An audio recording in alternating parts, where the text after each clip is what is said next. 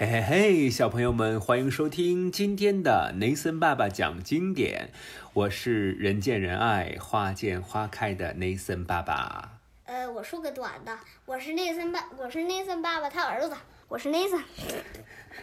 哎，我再说一遍，我们今天以前我们都是在客厅录的，现在我们是在爸爸的房间录，嗯，所以现在很安静。换一个环境，换一个心情，是吧？我想问一下 Nathan 小朋友一个问题：如果在三个职业当中让你去选择，你想长大之后做什么？哪三个？第一，学校里面的老师；嗯第二，农田上的农民伯伯；嗯，第三个，市场里面的商贩。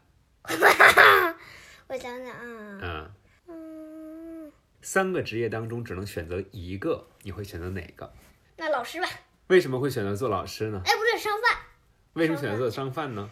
因为你想给更多人带那个食物，不是很好吗？而且商贩赚的钱也不是太少。啊，一个是可以给别人送去食物嗯，卖食物的，啊，你想做一卖菜的个卖菜的商贩啊，对，另外呢还能赚很多钱，是吗？嗯，赚的钱也不少吧？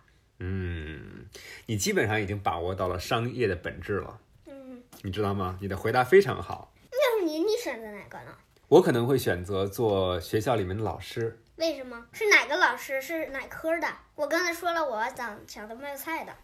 嗯，我呀嗯，教什么？我估计我也只能教语文之类的吧，数学我也得懂啊，那你能教体育吗？估计也悬。要这可是能是我我的理当想老师，我希望能当教体育的老师。啊，重商主义的兴起。中世纪的教会呢，他们本身是反对商业活动的，嗯因为他们认为呢，把一个商品低价买进来，然后再高价的卖出去，是一种非常不道德的行为。嗯，还有呢，就是把钱借给别人收取利息哎，你知道他吗们也认为不道德。有一次呀，我知道了一种卖东西的，嗯就是他摆一个盘儿嗯在路边儿，然后呢，那盘儿上有好多酒还是什么东西，你嗯把那东西给他，他给你钱，他然后呢，他到另外一个地方把这个东西卖更高的价钱。嗯，那个就是烟酒回收是吧？嗯嗯，有一些这样的商贩，他们把你家里多余的一些烟呐、酒啊，低价收上来，然后再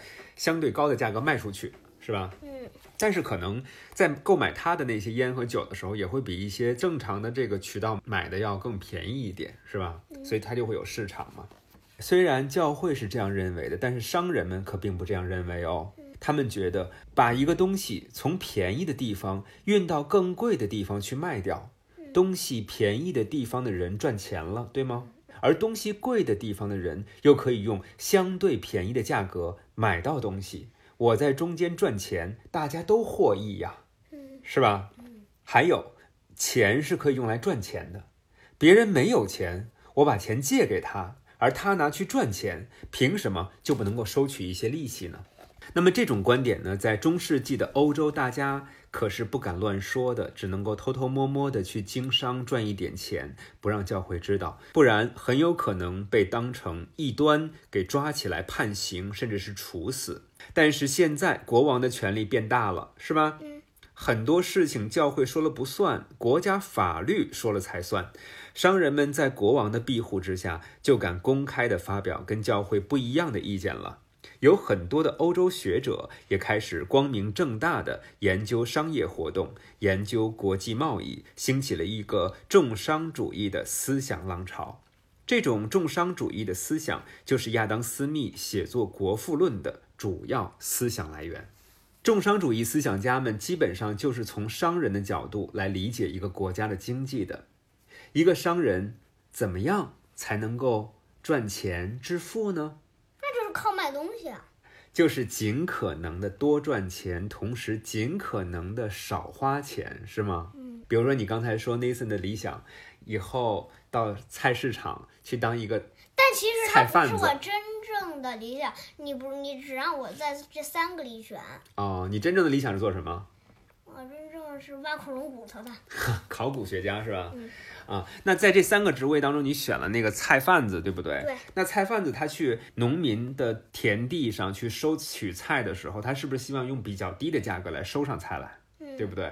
然后再用相对高的价格把它是卖给是他收菜画的时候也得花钱吗？他也得花钱呀，他不能把那个农民土地里的这些菜直接挖出来就去卖，对吧？不可以吧？他也要去收，收的时候他肯定是希望用相对低的价格去收，对吧？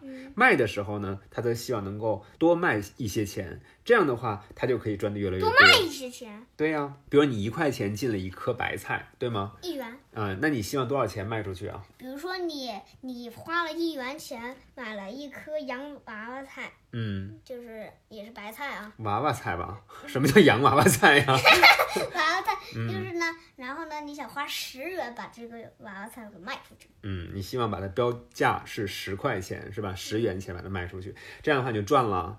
九元钱呀、对呀、只有这样子，财富才能越来越快的得到增长。衡量一个商人的财富，主要就是要看他赚了多少钱。当时呢，还没有纸币，钱就是指黄金和白银这类贵金属。金币和银币就跟今天的美元一样，可以在全世界范围内使用，购买一切产品。所以，一个人的财富主要就看他有多少金银。在重商主义思想家们看来，这个标准对于商人适用，对于国家当然也适用。他们觉得，一个国家要想富强，核心就是尽可能的多赚取金银，然后尽可能的少购买别的国家的产品，因为那样会花费一些金银。嗯但是是不是这样子才代表一个国家真正的富强呢？你会发现，随着我们越来越了解商品经济，越来越了解全球贸易之后，好像还不只是这样哦。